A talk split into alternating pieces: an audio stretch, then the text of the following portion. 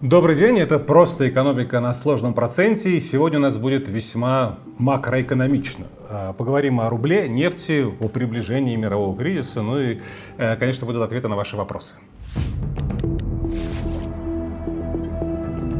Которую неделю подряд начинать приходится с темы российского рубля. Уж очень он не хочет успокаиваться и все время подбрасывает какие-то поводы о себе поговорить. Что у нас происходит? Ну, у нас происходит продолжение ослабления. Рубль к доллару ослаб с начала сентября больше, чем на 2,5%. К евро и к юаню меньше, чуть-чуть меньше, чем на 2%, потому что сам доллар э, укрепляется по отношению к большинству валют мира. На этой неделе он торговался на максимумах последних э, пяти э, месяцев. Еще одна новость по, по рублю. Э, Центральный банк может снова повысить ключевую ставку, если доллар приблизится к отметке 100 рублей. Об этом у нас заявил глава Комитета по финансовому рынку Госдумы Анатолий Аксаков. Он, правда, считает этот сценарий маловероятным. Э, его бы слова да богу в уши. Э, сам ЦБ не скрывает то, что собирается повышать ключевую ставку на заседании в сентябре, в следующую пятницу, напомню, состоится заседание ЦБ по ставке очередное. Об этом уже на этой неделе заявил Алексей Заботкин, а на прошлой неделе его босс Эльвира Навиулина э, тоже фактически э, говорил то же самое, что ЦБ э, скорее готов повысить ставку еще раз. Сообщение еще одно от Банка России. На этой неделе Банк России ускорит проведение ранее анонсированных операций по зеркалированию сделок, связанных с инвестированием средств ФНБ в первом полугодии 2023 года. Звучит заумно, но суть в чем? В середине сентября Минфин гасит евробонды, то есть облигации государственные, которые были номинированы в валюте, на общую сумму в 3 миллиарда долларов. Выплаты будут в рублях, рублях по э, новым э, указам президента. Но э, ЦБ и Минфин опасаются, что большинство держателей этих облигаций, а это в первую очередь банки, захотят конвертировать полученные рубли обратно в валюту. Они же не зря покупали евробонды, не обычные ОФЗ рублевые, а именно облигации в валюте, для того, чтобы застраховаться от рублевого риска. Поэтому, получив заработанное в рублях, они снова захотят эти рубли конвертировать в валюту. И вот специально под этот напряженный для курса момент Э, ЦБ обещает понапродать как можно больше валюты, чтобы вот этот пиковый спрос от держателей погашенных облигаций на валюту был э, скомпенсирован.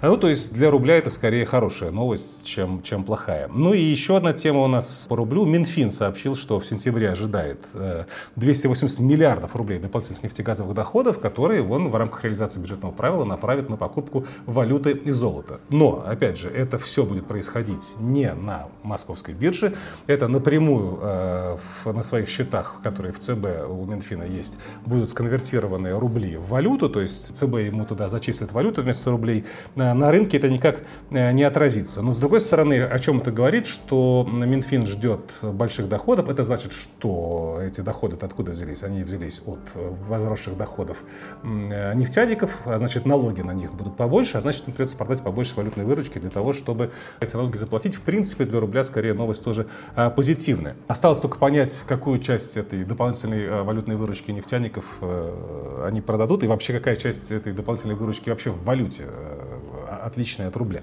Но мы видим большой набор, так скажем, вербальных интервенций со стороны властей, что все будет нормально, мы значит, подстрахуем, мы следим, все будет хорошо, но рубль как-то это игнорирует. При этом нефть дорогая, Э, о нефти еще, сегодня еще чуть позже поговорим. Э, ставка ЦБ уже повышена, и нам угрожает ее дальнейшим повышением. С экспортерами вроде договорились еще в середине августа о том, чтобы они там э, пошустрее продавали свою валютную выручку. И спрашивается, какого черта, какого черта происходит в рубле, почему он ослабляется. Складывается невольно уже с такой диспозицией, складывается ощущение, что говорят-то они, конечно, хорошие вещи, но действуют как-то иначе. Либо своим бездействием потворствуют тому, чтобы рубль дальше ослаблялся фактически и экспортерам, и бюджету дают как бы накопить жирка на слабом рубле, увеличить э, свои доходы. И э, следующий вопрос, что может быть дальше? Э, я лично вижу э, вот такую развилку, да, то есть три возможных варианта, э, как может дальше развиваться ситуация. Первый вариант,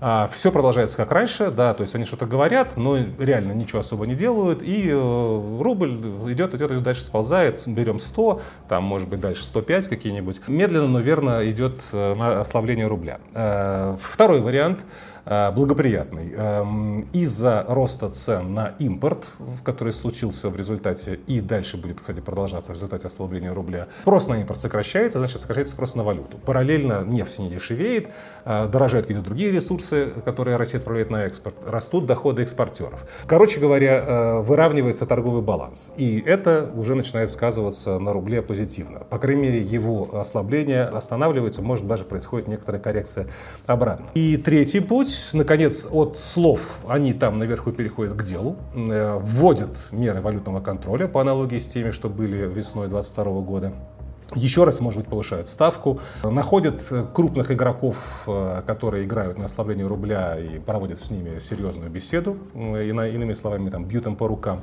Ну и тогда рубль перестает слабеть, и, может, даже немного укрепляется по нерыночным причинам. Предыдущий э, пункт это были рыночные причины укрепления, а это уже как бы не рыночные, а административные. Каким путем будет развиваться ситуация, не знаю, но на всякий случай лично я для себя готовлюсь к тому, что рубль э, будет ослабляться и дальше. Э, и здесь у меня, наверное, уже вопрос к вам. Э, а вы, как думаете, какой дальнейший путь развития ситуации в рубле более вероятный? Напомню, первый, все идет как идет. Второй вариант, рубль укрепляется по естественным рыночным причинам. Второй вариант, рубль укрепляется по административным причинам. О нефти надо сказать пару слов, потому что события там тоже разворачиваются. На этой неделе нефть пробила снизу вверх отметку в 90 долларов за баррель бренд э, впервые с осени 2022 года. И интересно, что будет происходить дальше. Э, почему она пробила чуть позже, э, что будет происходить дальше. У нас буквально чуть ли не в один день вышли два прогноза от двух очень крупных нефтетрейдеров мировых. Вот в Блумберге пишут со ссылкой на компанию Ганвар швейцарской э, нефтетрейдер, цена на бренд может упасть до 71-72 э, долларов за баррель в течение ближайших там, 6 месяцев из-за ослабления глобального спроса на нефть. И там же в Блумберге в другой статье со ссылкой на другого сырьевого трейдера Трафигура, а я напомню, что и Трафигура, и Ганвар, они входят в топ-4 э, крупнейших нефтетрейдеров в мире вместе с Витол и Glencore компаниями. Так вот, в Трафигура наоборот считают, что нефть будет дорожать, потому что с, с предложением перебои, э, недостаток инвестиций сжимает потенциальное будущее предложение. В общем, ожидают, что и до 100 долларов за баррель э, цены на бренд могут добраться. И, здесь э, какой вот э, вывод можно сделать? Если два из четырех крупнейших нефтетрейдеров буквально в один день дают диаметрально противоположные прогнозы, а эти люди занимаются торговлей нефтью профессионально, как в принципе можно какой-то там долей уверенности прогнозировать нефтяные цены? Эм, это еще одно доказательство того, что нефть это такой весьма-весьма непрогнозируемый товар. И здесь немножко может стоит сделать шаг назад в сторону теории, из чего складывается цена любого товара, да, в данном случае нефти, из баланса спроса и предложения. Что у нас с предложением? С предложением у нас ограничения дополнительные. На этой неделе Саудовская Аравия и Россия объявили о том, что продлевают ограничения на экспорт нефти до конца э, этого года. Саудовская Аравия на миллион баррелей в сутки, Россия на 300 тысяч.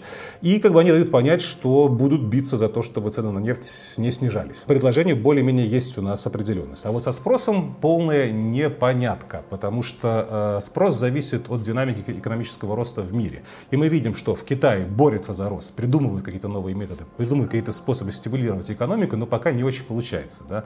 Э, виловато себя э, чувствует китайская экономика. И по западной экономике тоже прогнозы не самые радужные, по крайней мере, там, на 2024 год. И если темп экономического роста в Китае и на Западе падают, то это гарантированно означает снижение снижение э, темпов роста спроса на нефть, может даже падение объемов спроса на нефть. А это для России э, уже э, новость нехорошая. И в таких условиях при сокращении глобального спроса на нефть меры, э, предпринимаемые ОПЕК+, плюс по сокращению предложения, они могут, может быть, смягчить темпы падения цен на нефть, но привести к их росту в условиях сокращения спроса они точно не смогут. Просто нужно это себе э, четко понимать и э, отдавать себе в этом отчет. Кстати, по поводу э, возможного кризиса. Тоже есть пару интересных публикаций, которые мне попались на этой неделе. Во-первых, Financial Times со ссылкой на компанию Consensus Economics. Это такая компания, которая агрегирует сотни э, макроэкономических прогнозов от там, сотен разных э, прогнозистов и там, аналитических центров со всего мира. Они выпустили свежий э, релиз и говорят, что э, средний э, прогноз роста мировой экономики на 2024 год по совокупности всего, что они анализируют, снизился с 2,4% э, роста до 2,1%. И главная причина э, падения темпов роста в прогнозах, по крайней мере, э, сохранение центральными банками большого количества стран мира высоких ставок, что ограничивает кредитование, что ограничивает, соответственно, потребление или инвестиции и таким образом ограничивает темпы роста. И параллельно там же Financial Times была статья со ссылкой на Совет по финансовой стабильности, Financial Stability Board. Они предупреждают о том, что в ближайшие месяцы возможны новые проблемы и потрясения. Проблемы и потрясения, это цитата. Э, из-за тех же самых высоких процентных ставок, которые подрывают восстановление экономики и угрожают э, ключевым э, секторам, включая недвижимость. И, кстати, по Китаю мы видим вполне себе проявление этой истории. В общем, эм, завершая эту тему, радужных прогнозов о том, что мировая экономика дальше будет расти все быстрее и быстрее и уж не скатится в стагнацию, а уж тем более в рецессию, их сравнительно мало.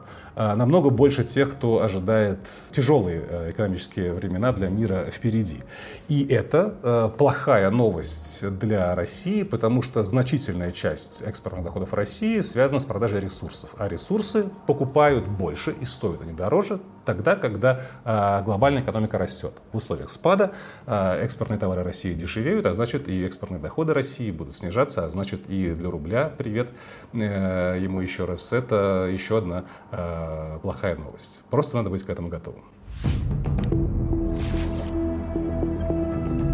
И перед тем, как перейдем к ответам на вопросы, совсем коротко, удивительная новость из Турции. Эрдоган сдался. Э, эрдогономика официально, можно сказать, завершилась. В Блумберге вышла статья э, со ссылкой на прямую речь Эрдогана. Он заявил на этой неделе, что жесткая денежно-кредитная политика необходима для замедления инфляции. Все, то есть неофишеризм э, закончился. Вот это вот его история, что нам нужны низкие ставки для того, чтобы производить много продукции. И когда мы производим много продукции, предложение растет, и таким образом цены начинают падать, инфляция сокращается. То, что, во что он верил, и вот да, еще даже в июне после выборов говорил, что мы продолжим эту политику. И это все привело к безумной инфляции э, и к сильной девальвации э, национальной валюты в Турции. Э, фактически с этим Эрдоган заканчивает, вот еще его цитата, «Мы снизим инфляцию до однозначных цифр при поддержке ужесточения денежно-кредитной политики». В общем, те, кто молился за то, чтобы у Эрдогана получилось, а значит и остальные тоже должны в условиях высокой инфляции снижать ставку, ну вот для них это плохая новость. Самый главный адепт неофишеризма в мире сдался. Ну и переходим к ответам на ваши вопросы. Э, Александр Кондратьев э, задал три огромных вопроса. Как обычно, не буду их зачитывать, можете поставить на паузу и прочитать их в авторской интерпретации. Э, сразу к ответам перейдем. Значит, зависимость курса рубля от туризма. Нет, Александр, то, что вы описываете, это перспектива нереальная. Даже если предположить, что все, у кого есть загранпаспорт, мы их всех принудительно отправляем в Индию, и там они получают из кассы российских экспортеров долларов рупий в обмен на привезенные ими из России рубли, и потом эти рупии отчаянно что-то тратят, все равно объемы несопоставимы.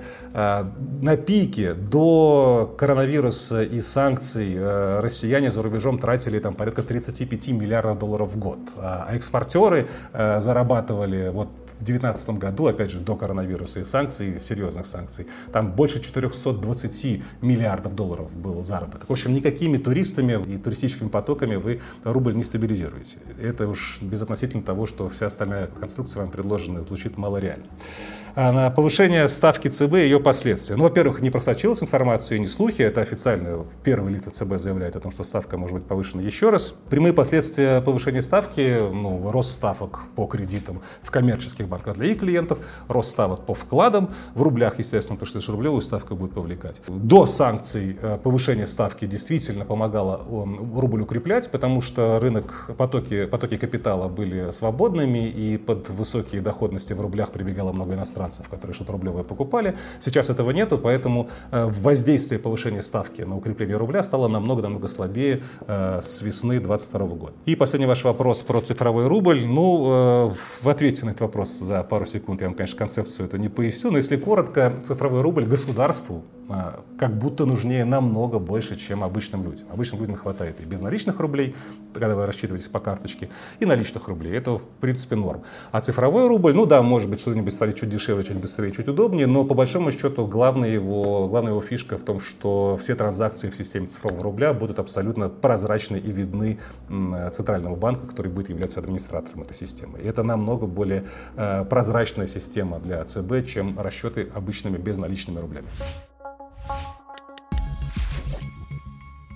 Олег Головко интересуется, что будет с действующими льготными кредитами по ипотеке, если программу э, закончат.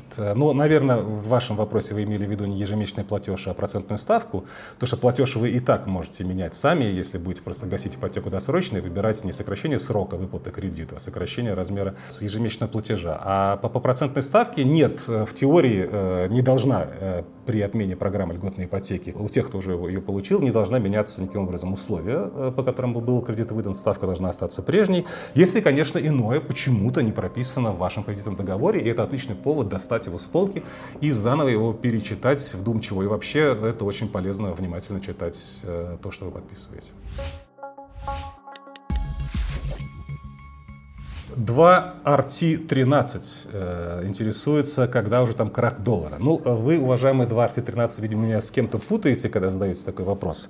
Э, крах доллара э, не наступит никогда. Возможно, когда-нибудь его влияние в мире ослабнет, как, например, ослабло влияние британского фунта стерлингов после заката э, звезды Британской империи.